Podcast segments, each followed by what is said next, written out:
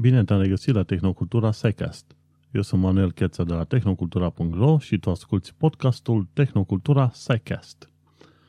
De data aceasta suntem la episodul numărul 31, unde vorbim despre deșeuri spațiale, despre vitamine, relativitate și despre lumi oceanice. De fapt, partea cu lumile oceanice este știrea principală a săptămânii, mai ales că în ultimele câteva zile toată lumea nebunit pe internet cu lumile oceanice care există în momentul de față în sistemul solar. Acest episod a fost înregistrat miercuri în data de 19 aprilie 2017 în Londra, Marea Britanie. Subiectele zilei se știu. Vreau să mulțumesc celor de la EasyHost pentru sprijinul pe care îl oferă. Ei sunt parteneri Tehnocultura de acum 2 ani de zile, de când ne-am înțeles să avem uh, website-ul hostat la EasyHost. Te poți duce la ro.easyhost.com să afli mai multe detalii. Așadar, haide să intrăm în pâinea cea de astăzi. Cu scuzele de rigoare, în mod normal înregistram pe sâmbătă, însă am avut un weekend extra, dar fiindcă în uh, Marea Britanie a fost uh, Bank Holiday vineri și luni, Vineri a fost vinerea mare, bineînțeles, luni a fost încă o zi de Paște și atunci am avut liber. Am profitat de ocazia asta să-mi uh, fac o mică vacanță. Și să mergem mai departe, primul subiect principal al zilei este, desigur, cum să te protejezi de deșeurile spațiale. Asta nu este o temă nouă, ci o temă destul de veche, însă din când în când este nevoie să ne aducem aminte, măcar o dată, o dată pe an. Să nu uităm că din cei 12-13 mii de sateliți care avem aruncați în spațiu, o parte dintre ei sunt inactivi, o parte sunt activi și, din uh, păcate, există multe bucăți care bucăți din sateliți care pur și simplu orbitează în jurul Pământului la viteze amețitoare. Să nu uităm că, de exemplu, Stația Spațială Internațională, care este la altitudine de 340 de kilometri, orbitează în jurul Pământului cu o viteză de aproximativ 7,2 sau 7,7 km pe secundă. La altitudinea respectivă, cam asta este viteza pe care trebuie să o ai ca să reușești să te menții în orbită. Dar gândește-te că noi avem sateliți în uh, intervalul 3-400 de km până la 20.000 de km altitudine, ok? Și în tot intervalul ăsta avem sateliți din tot felul de țări, de la sateliți micuți, nanosateliți, din cuburi, cum, cum sunt sistemul CubeSat, până la sateliți mari de vreo câteva tone. Și atunci, inevitabil, avem și foarte mult uh, deșeu spațial. Așa e și zice, în engleză îi zice space debris. Și în română îi zice deșeu spațial. Cei de la ESA au publicat un video nou pe 10 aprilie 2017 în care anunțau ce sunt aceste deșeuri spațiale și de ce sunt așa de nocive. Am uh, pomenit viteza Stației Spațiale Internaționale, adică 7 km, 7 km și ceva în viteză tangențială. Și de ce? Pentru că la altitudinile respective, gândește-te o bucățică mică de, ce știu, de mărimea unui glonte, da, chiar ar trebui să și pomenim treaba asta, care orbitează în jurul Pământului, nu trebuie să aibă decât câteva grame, dar este suficientă să distrugă un satelit la viteza la care zboară, cu ghilimelele de rigoare, în, la altitudinea respectivă. Și tocmai de aceea, atunci când uh, un satelit ajunge la finalul vieții, de obicei se stabilește o traiectorie descendentă prin care satelitul respectiv să reintre în atmosferă și să fie dezintegrat, practic ars. Dar, uh, bineînțeles, nu merg toate lucrurile cum au fost planificate și uită-te că în momentul de față avem uh, destul de multe, sunt câteva zeci de mii de bucăți și bucățele care sunt monitorizate de către cei de la ESA și de la NASA, care orbitează în jurul Pământului și pot reprezenta un pericol foarte mare pentru călătorii, călătorii spațial, pentru sateliți și așa mai departe. Și am aflat că între 18 și 21 aprilie anul acesta, experții din jurul lumii se vor întâlni la Centrul de Operațiuni Spațiale European al ESA. ESA este European Space Agency și să nu uităm, România este membră a ESA, din fericire. Din păcate nu este membră a ESO, European Southern Observatory, but, dar poate în viitor vom avea și noi ocazia asta să avem uh, să fim membri și în acea organizație de astronomi europeni. Întâlnirea dintre acești experți va avea loc între 18 și 21 aprilie la Darmstadt în Germania. Și să nu uităm că este deja a șaptea conferință europeană pe tema, pe tema deșeurilor spațiale. A șaptea. Nu e o problemă inventată ieri de astăzi. Gândește-te că încă din anii 60, de când au început să dea drumul să arunce sateliți în orbită în jurul Pământului, încă de atunci au fost uh, sute de misiuni care au trimis sateliți. Și gândește-te că dacă ai uh, o rachetă care poate lansa la un moment dat, să zicem, 100 de nanosateliți din micuți din sistemul CubeSat, bine, nu 100, dar mai puțin, gândește-te că se poate întâmpla ca, una, ca un asemenea CubeSat, care este de fapt un satelit în formă de cub, cu latura de 10 cm, da? care costă undeva 100, 120, 140 de mii de, de euro ca să ai un asemenea satelit. Și gândește-te, dacă ai atât de mulți sateliți micuți, la un moment dat te pomenești că o parte dintre ei, ai dus un cargo sus de vreo 30 de asemenea sateliți, să zicem că jumătate nu merg, ei bine, acea jumătate, practic ai acolo niște bolizi care zboară, care orbitează în jurul Pământului cu, cine știe, 8, 9, 10 km pe secundă. Gândește-te, de câteva ori mai rapid decât uh, viteza sunetului. Și atunci gândește-te cât de periculoase sunt acele obiecte care gravitează fără, aproape fără niciun scop. Și la această a șaptea conferință europeană legată de pe, pe tema deșeurilor spațiale, se vor discuta, bineînțeles, de, despre metode prin care sateliții pot fi a, protejați, pentru că fără sateliți, la un moment dat, noi nu, avem, nu putem avea TV, GPS și așa mai departe. Problema este că trebuie stabilit un, o metodă foarte clară în care se elimină situația în care ai tu asemenea, uh, cum îi zice, deșeuri spațiale și noi metode prin care să poți îndepărta aceste deșeuri spațiale. Cred că ai văzut la un moment dat și pe internet de vreo câteva ore au apărut niște, în viitor vor să creeze niște servicii speciale în care sateliții zboară în uh, zona în care există deșeuri spațiale, se apropie de câte un asemenea deșeu spațial și atunci primul lucru pe care, sau principalul lucru pe care îl face este să împingă acel deșeu în orbită descendentă, în așa fel încât să ardă în, uh, în atmosfera terestră. Și acum vedem ce măsuri se vor, uh, se vor lua.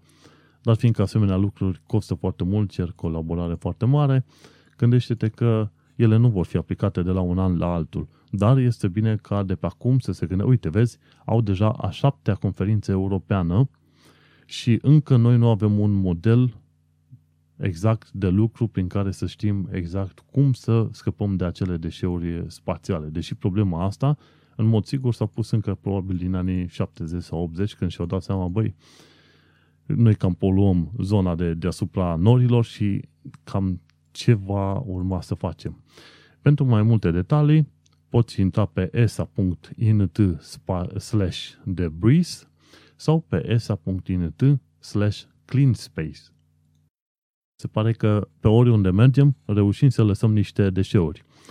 La un moment dat erau niște documentare, vedeam pe canalele TV de aici din Anglia, cu balene care reușiseră la un moment dat să înghită și să moară din cauza faptului că au înghițit tot fel de pungi din asta de plastic și o mulțime de deșeuri care sunt aruncate, de exemplu, pe mare, de pe vapoarele de croazieră, de, și nu numai de pe ele, și din uh, multe alte locuri. Și când stai să te uiți ce urme lasă omul, uite-te, acolo, mizerie. Și din păcate am ajuns să facem același lucru și în spațiu. Poluăm spațiu săracul spațiu, îl poluăm și pe ăla, Pentru că probabil nu suntem în stare de niște lucruri mai, uh, mai decente. Din fericire, există niște măsuri care se vor aplica în curând și sper că la un moment dat uh, acele deșeuri spațiale să fie uh, curățate. Trebuie să ne gândim foarte bine că există cât zeci de mii de sateliți, mai mult sau mai puțin funcționali și noi depindem de asemenea sate, constelații de sateliți ca să putem naviga dintr-o parte în alta sau măcar să avem niște canale TV. Sau să urmărim uh, vremea, nu? Tot legat de deșeuri, aici merită să fac o mică paranteză, când s-au dus uh, astronauții americani în misiune pe lună, în uh, seria Apollo, Apollo, depinde cum vrei să-i zici, uh, au lăsat și acolo deșeuri, printre care și, bineînțeles, fecale. Și mi se pare că le-au lăsat undeva în saci, lângă platformele de aselenizare. Și atunci, în viitor, când te duci pe acolo în călătorie, probabil peste vreo 50-60 de ani, te vei duce printr-o zonă în care zice, uite, acolo și-au lăsat resturile astronauții în urmă cu, să zicem, 100 de ani. Nu? Când uh, turismul selenar va fi o chestiune realizabilă. Asta doar ca informație generală și probabil absolut inutilă. Haideți să mergem la următorul subiect și anume să discutăm despre vitamine. Cele două doamne foarte harnice și foarte deștepte de la Gastropod preiau anumite domenii, le studiază și pe aia fac câte un episod nou de podcast. Practic, Gastropod se are ca rol um, sublinierea, să zicem, a științei din spatele bucătăriei. Practic, dacă emisiuni sau podcasturi de genul Ips, Eater Upsell te învață cum s-a construit cultura cu ajutorul bucătăriei, Gastropod ne învață cum ne ajută știința să înțelegem mai bine bucătăria de care avem nevoie în fiecare zi. Și de data aceasta ele au abordat subiectul vitaminelor. Și aceste vitamine, probabil că mai sunt unii oameni care își aduc aminte, într-o vreme părinții ne dădeau vitamine sub formă de girafe, tot felul de forme din astea ciudățele, animale, girafe, lei, elefanți și așa mai departe. Și în ideea că dacă iei vitamine, cu cât ai mai multe vitamine, cu atât este mai bine pentru sănătatea ta. Asta nu este tocmai uh, adevărat.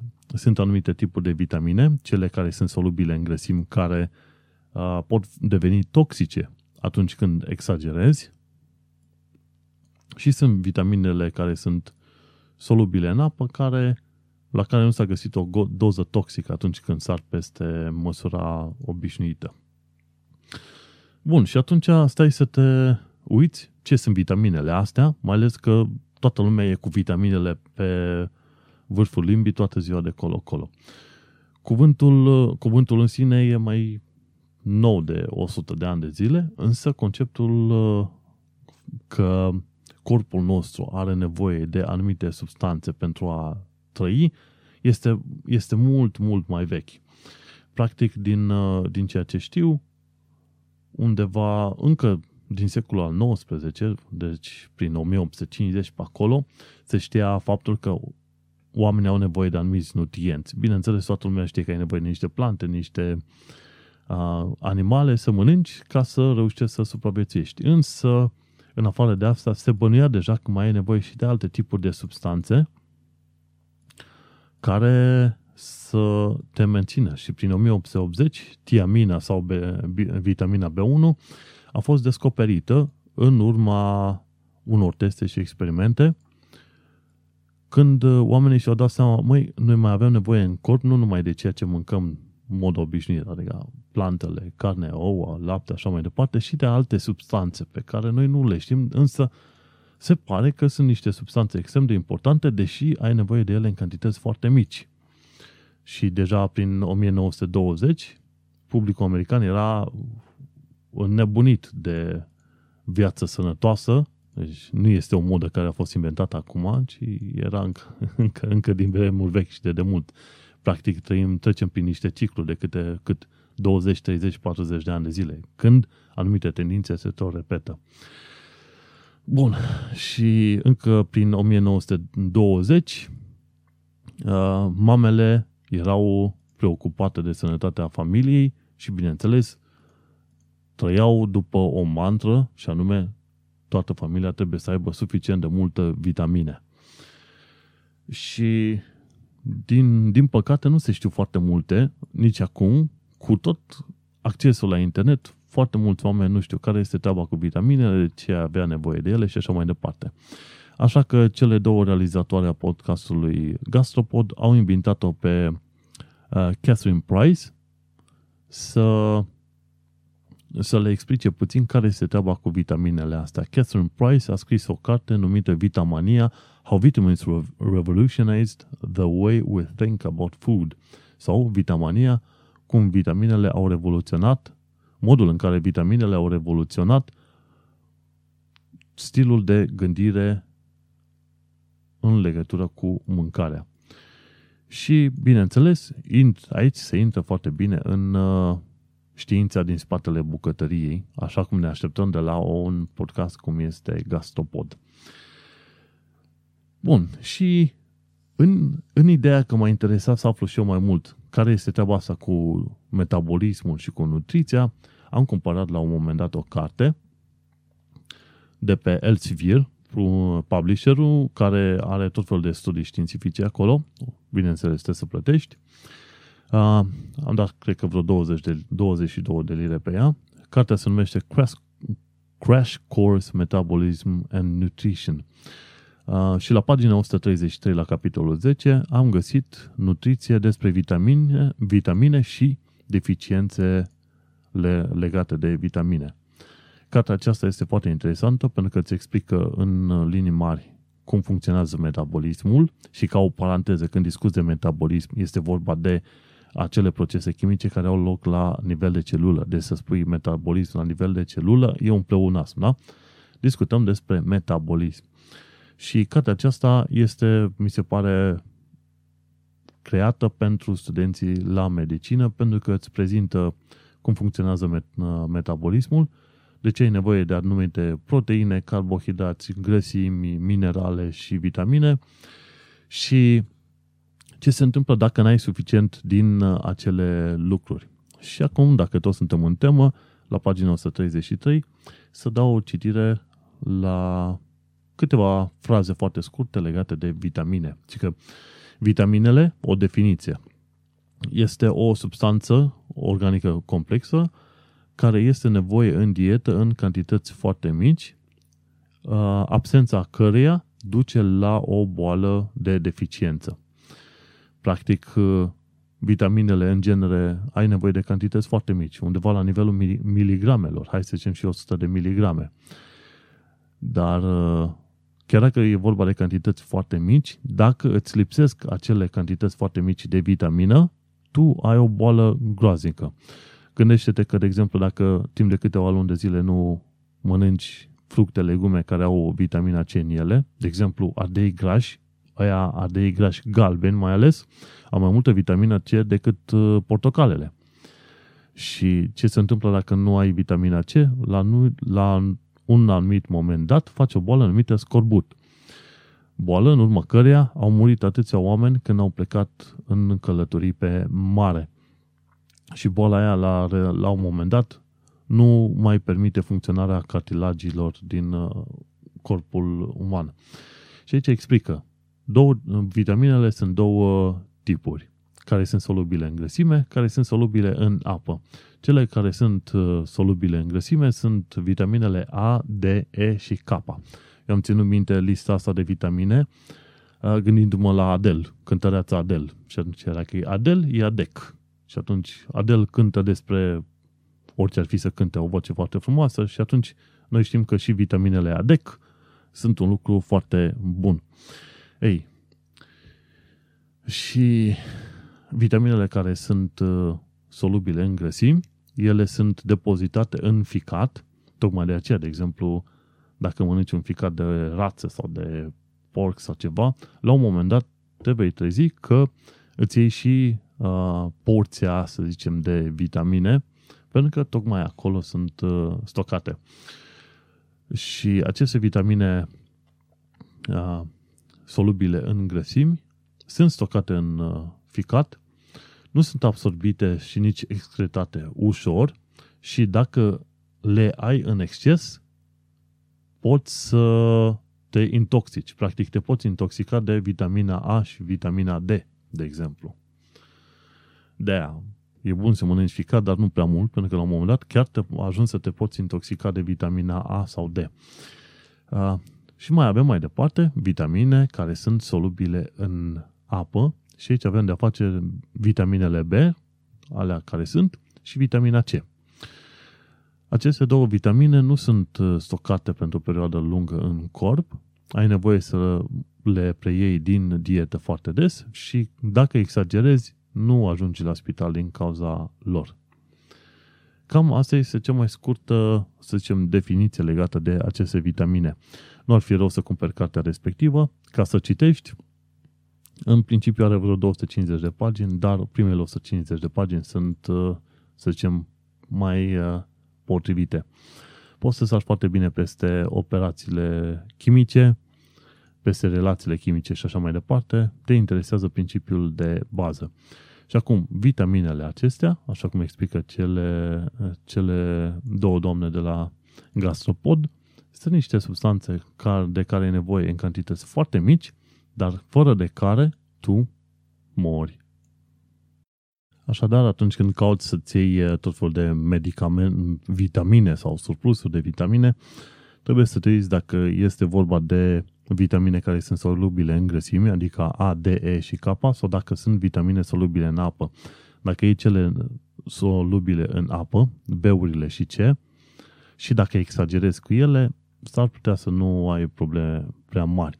Însă dacă exagerezi cu vitaminele solubile în grăsime, atunci ar putea să ai probleme. De exemplu, pentru vitamina A ai avea nevoie numai de vreo 700 de miligrame pe zi. Deci puțin mai mult de jumătate de gram pe zi.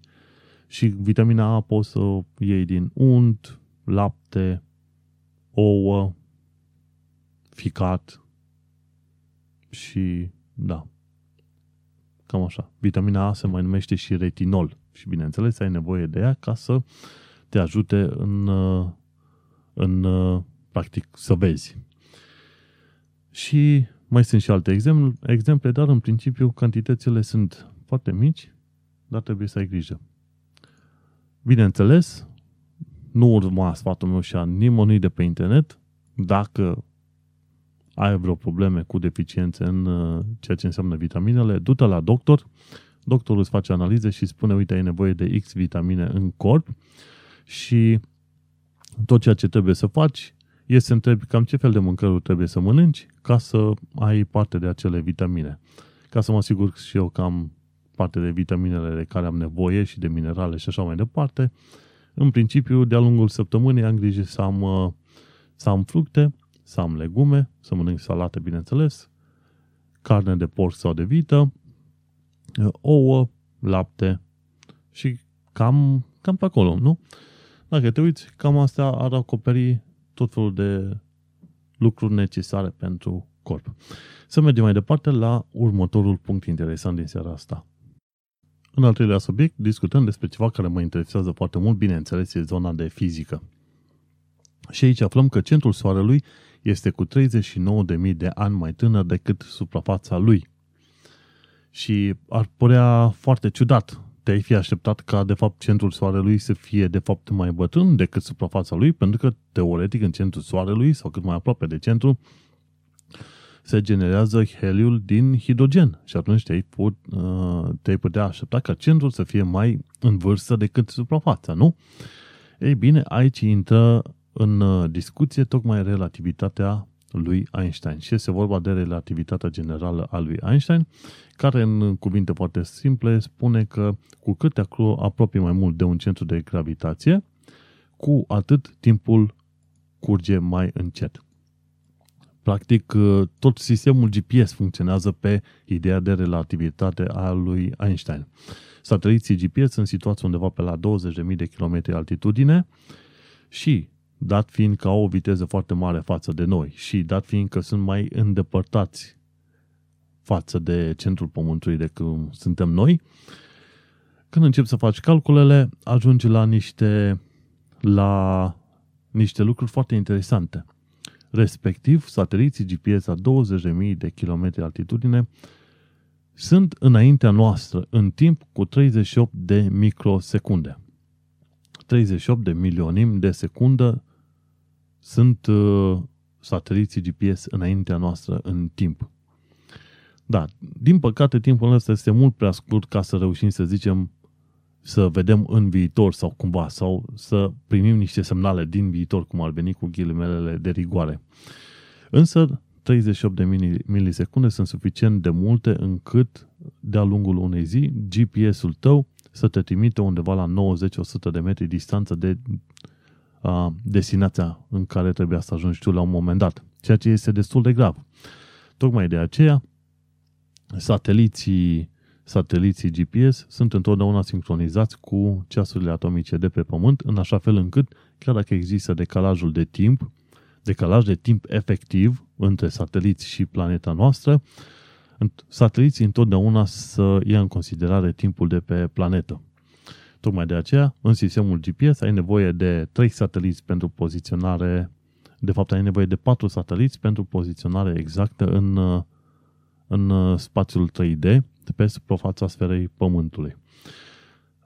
În 2015, când am avut emisiunea la TVS Brașov, emisiunea Tehnocultura, am avut și un episod despre cum funcționează GPS-ul și l-am avut invitat și pe domnul profesor, conferențiar profesor universitar, Nicolae Crețu, care ne-a explicat foarte bine de ce avem decalajul ăsta de timp atunci când trebuie să luăm în considerare și teoria relativității generale a lui Einstein.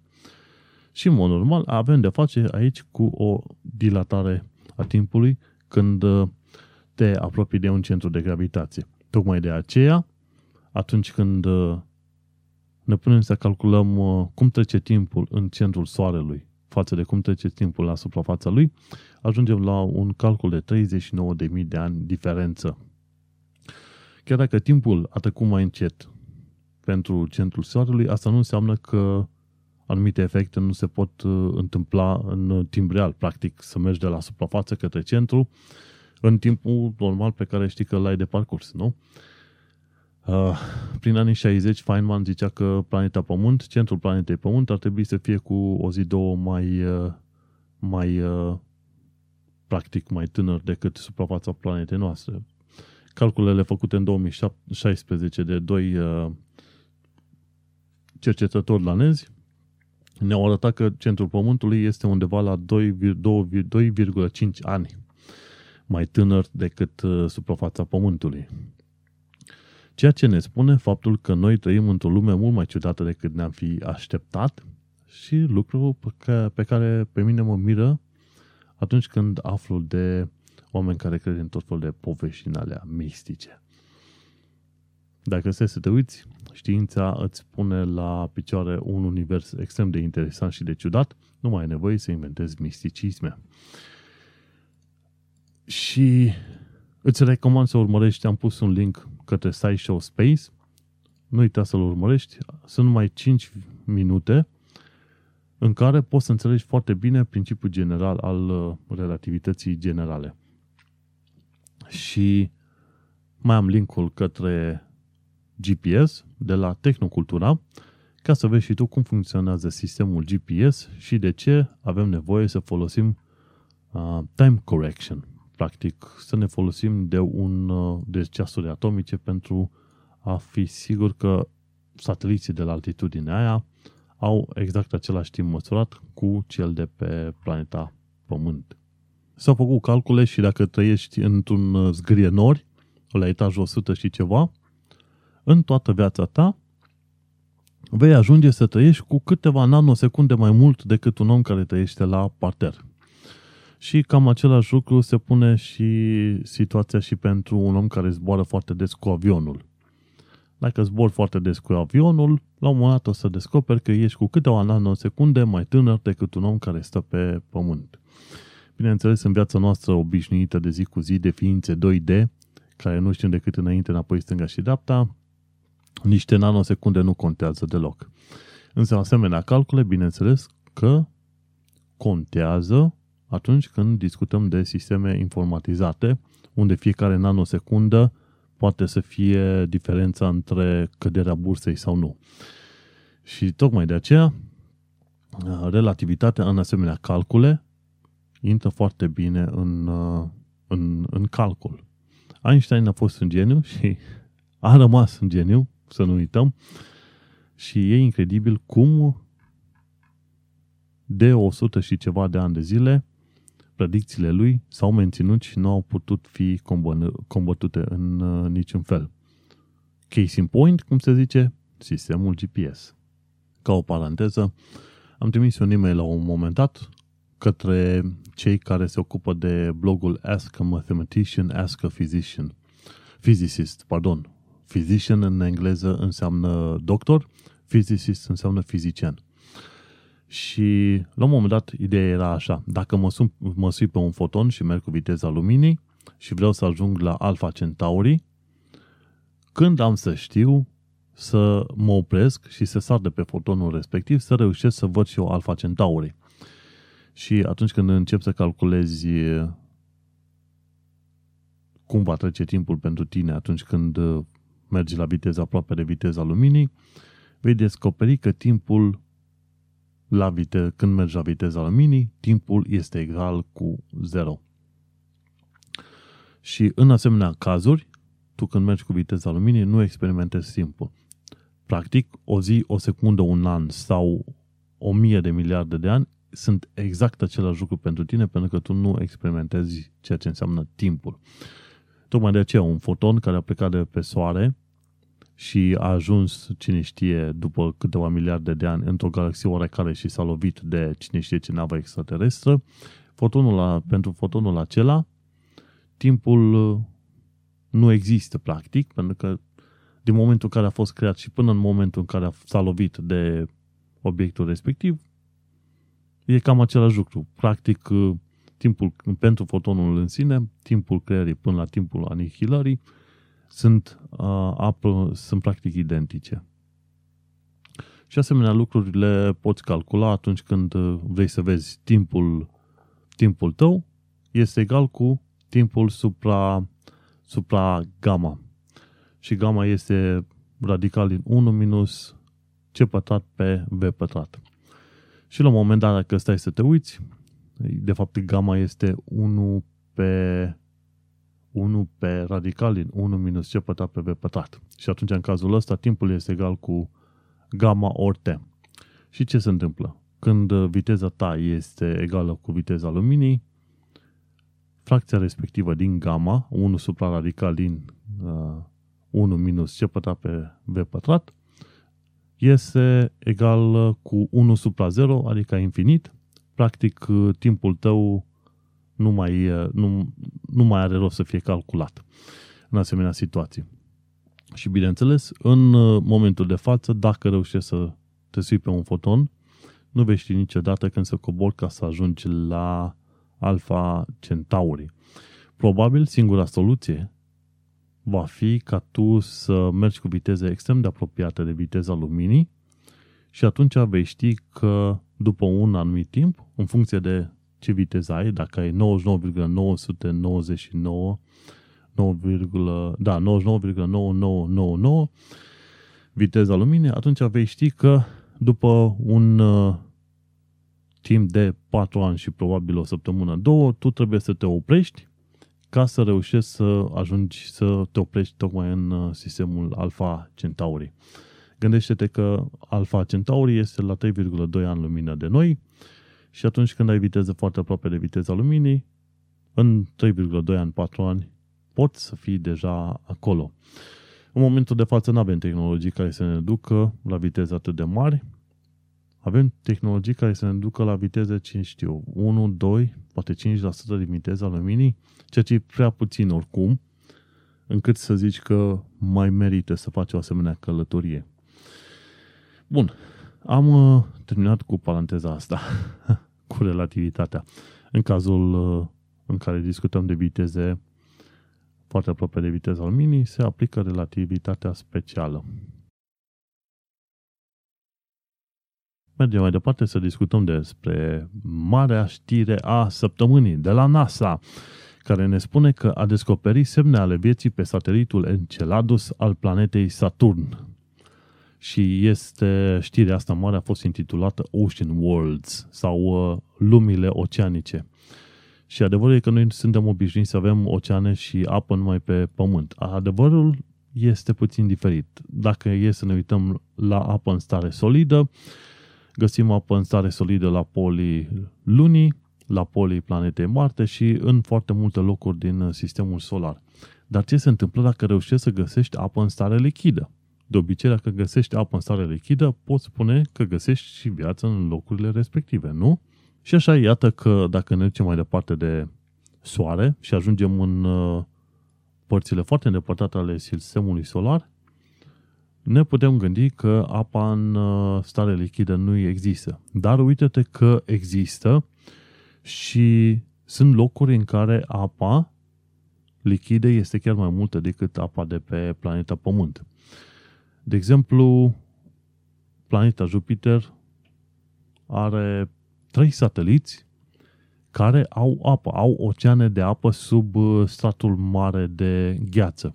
Și avem uh, sateliții Europa, Ganymede și Callisto. Cei trei sateliți ai planetei Jupiter au uh, oceane lichide, au oceane de apă lichidă sub o crustă foarte groasă de apă. Și au reușit să, cei de la NASA au reușit să vadă pe suprafața satelitului Europa tot felul de crăpături de la distanță, ceea ce spune că se întâmplă, au loc uh, niște mișcări de gheață acolo, niște fali. Există o metodă prin care apa lichidă iese cumva la suprafață și creează acele, acele șanțuri, acele urme sau acele cicatrici pe satelitul Europa. Uh, Ganimede arată tot felul de râuri din astea, cum se zice, înghețate. Și se pare că Ganimede are chiar și aurore. Ceea ce înseamnă că pe satelitul Ganimede ai de-a face cu niște oceane, uh, oceane sărate. Și oceanele astea sărate sunt protejate de către o crustă foarte, foarte groasă de gheață. Și atunci gândește-te dacă ai apă, ai apă sărată, cine știe ce poți găsi pe acolo. Dar știrea cea mare nu este vorba despre lumile oceanice ale planetei uh, Jupiter, adică de pe Europa, Ganymede și Callisto, ci este vorba de planeta Saturn, care are un satelit numit Enceladus. Despre Enceladus am mai vorbit încă din 2015, când au zis că, datorită modului în care câmpul gravitațional în jurul satelitului respectiv acționează, practic uh, și-au dat seama că undeva în polul sud al uh, satelitului Enceladus ar trebui să fie un ocean foarte mare de apă. Practic ar trebui să fie mai multă apă la polul sud decât la polul nord. Și este vorba că acea apă să fie ascunsă sub o crustă de vreo 30-40 de kilometri de gheață. Și uite-te că în 2005 uh, sonda spațială Cassini a NASA a trecut prin zona Enceladus și a descoperit că apa este expulzată în uh, zona emisferei sudice. Practic, apa este expulzată în, uh, în spațiu suficient de departe încât acea apă să se transforme în cristale și, practic, acele cristale să formeze un fel de inel în jurul planetei Saturn, care este foarte departe de restul inelelor, dar care inel coincide, bineînțeles, cu traiectoria planetei, cu traiectoria satelitului Enceladus. Și în 2005 au descoperit că printre uh, cristalele acelea de apă, la un moment dat au găsit și hidrogen uh, molecular, H2 dar au zis că s-ar putea să fie o problemă cu instrumentele de bord și au ignorat toată treaba asta. Și prin uh, prin 2014, uh, după ce s-a ignorat toată treaba asta, între timp au mai descoperit că pe satelitul Titan este iarăși un lichid, dar nu ai de face cu apă, ci ai de face cu gaz metan în formă lichidă. Practic îți dai seama, temperaturile de acolo trebuie să fie undeva la minus 170, minus 200 de grade Celsius. Au trecut și de aia au ignorat, zice, s-au gândit la niște metode prin care să trimită sonde și rovere speciale pentru Titan, Titan, și mai apoi au descoperit și că planeta pitică Ceres ar putea avea apă. Și să nu uităm, în uh, chiar anul trecut, când sonda New Horizons a trecut pe lângă Pluto, au văzut că Pluto are un relief foarte interesant și că nu este doar o bucată de piatră amărâtă, deși Pluto este cam uh, o treime din uh, mărimea lunii, da? Au descoperit că nu este o, plat, uh, o bucată de piatră amărâtă, ci că, de fapt, inclusiv Pluto s-ar putea să aibă oceane, apă, sub crusta de gheață. Și și-au dat seama că ar putea avea o, o asemenea crustă, o asemenea apă sub crusta respectivă, dat fiind că au văzut tot felul de cicatrici și falii, precum au văzut și în, uh, alți, în alte zone, cum ar fi în uh, zona Enceladus, adică satelitul Enceladus de la Saturn, sau, când au văzut, sau cum au văzut și în uh, chiar pe suprafața satelitului Europa al planetei Jupiter.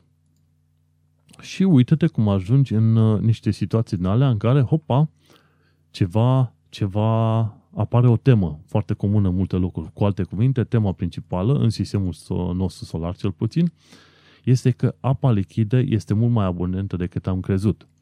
Și dacă auzi foarte bine niște documentare vechi în, în urmă cu, ce știu, 10, 15, 20 de ani de zile, știi ce zice oamenii? Zice, acolo unde vom găsi apă lichidă, mai mult ca sigur, trebuie să ne așteptăm să găsim și niște semne, niște urme, să zicem, de viață microbiană.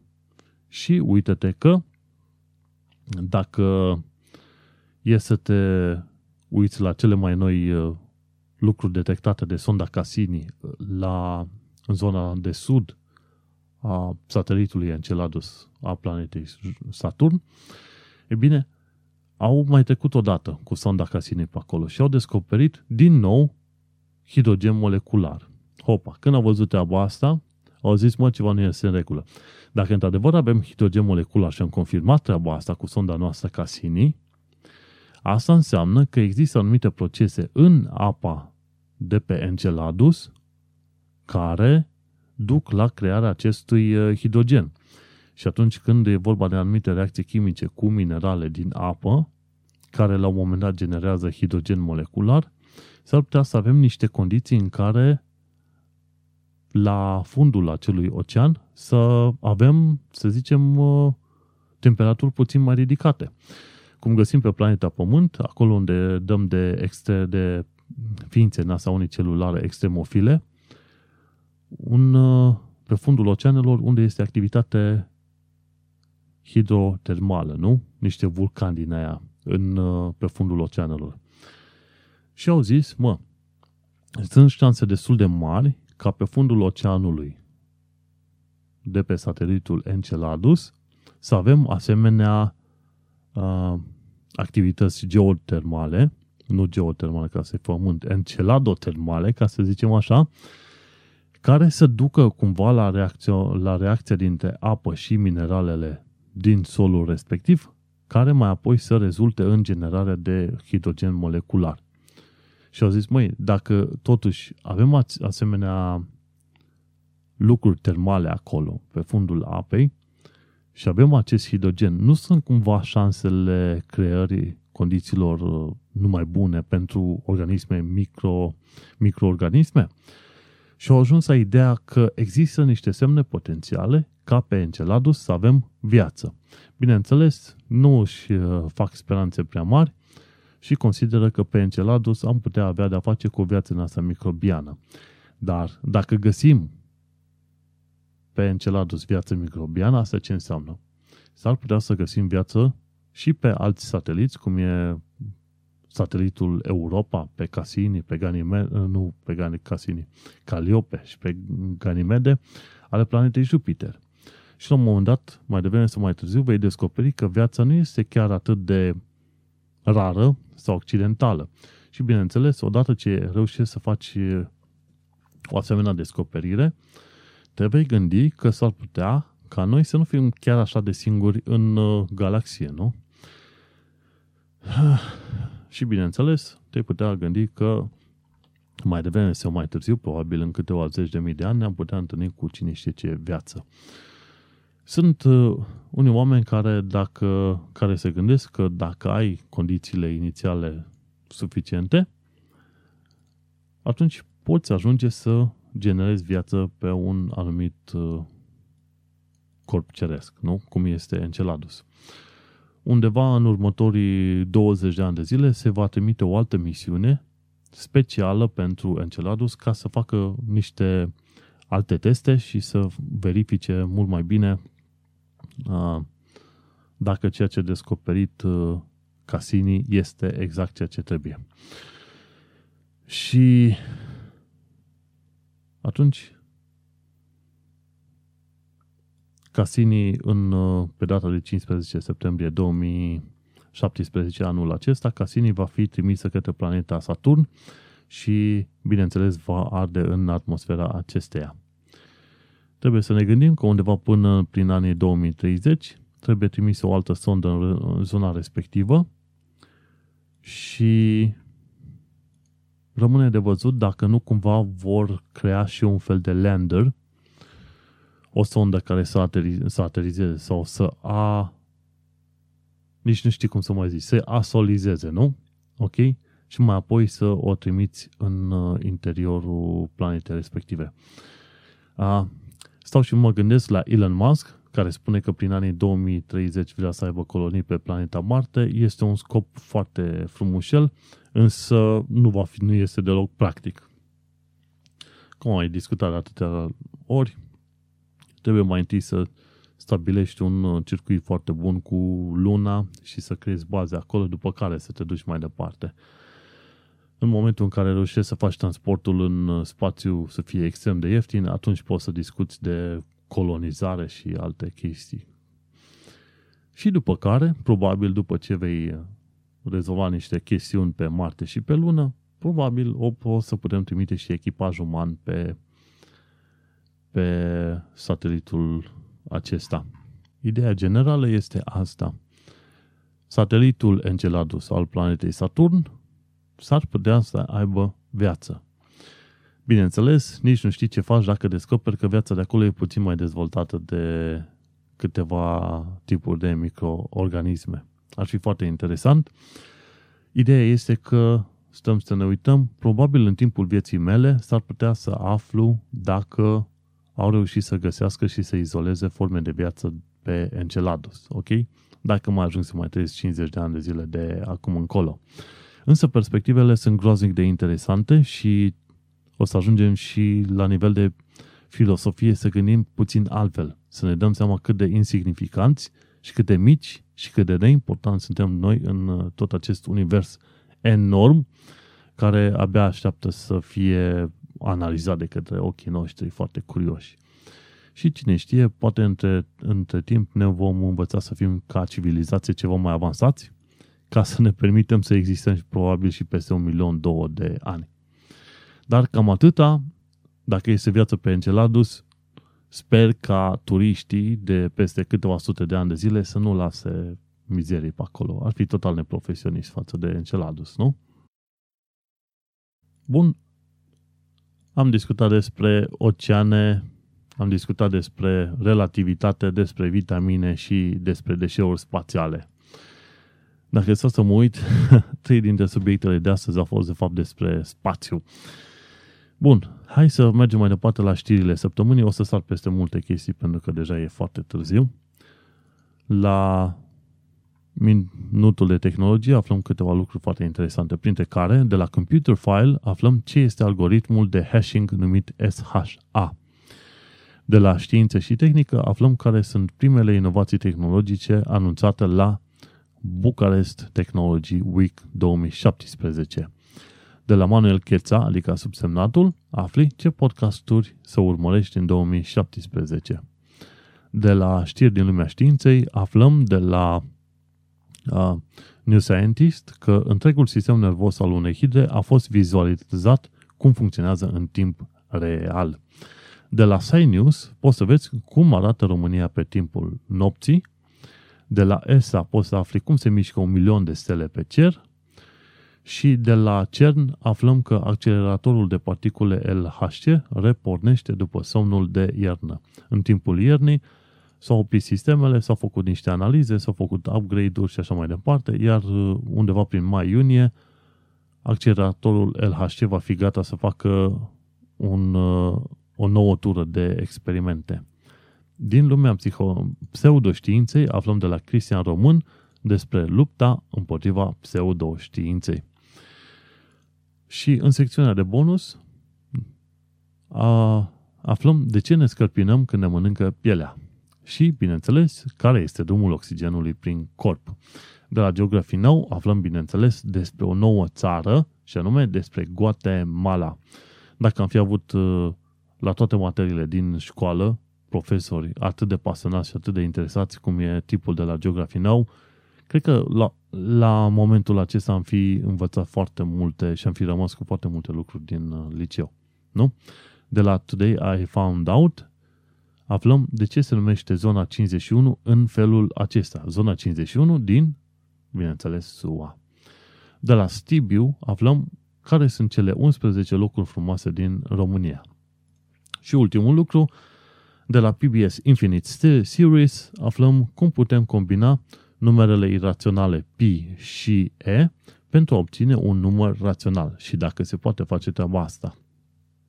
Și cam atât a fost uh, știrile. Bineînțeles, nu intra să intri pe tehnocultura.ro ca să urmărești show notes și, bineînțeles, să mai petreci probabil câteva zile ca să citești și să înțelegi toate subiectele pe care le-am pus acolo. Și cam atât cu subiectele de data aceasta. Ne auzim data viitoare, cel mai probabil pe sâmbătă, duminică și după aia episodul va fi lansat la apă, cum se zice, pe luni. Eu sunt Manuel Cheță de la tehnocultura.ro, tu ai ascultat podcastul Tehnocultura Psycast, episodul 31. Ne auzim pe data viitoare.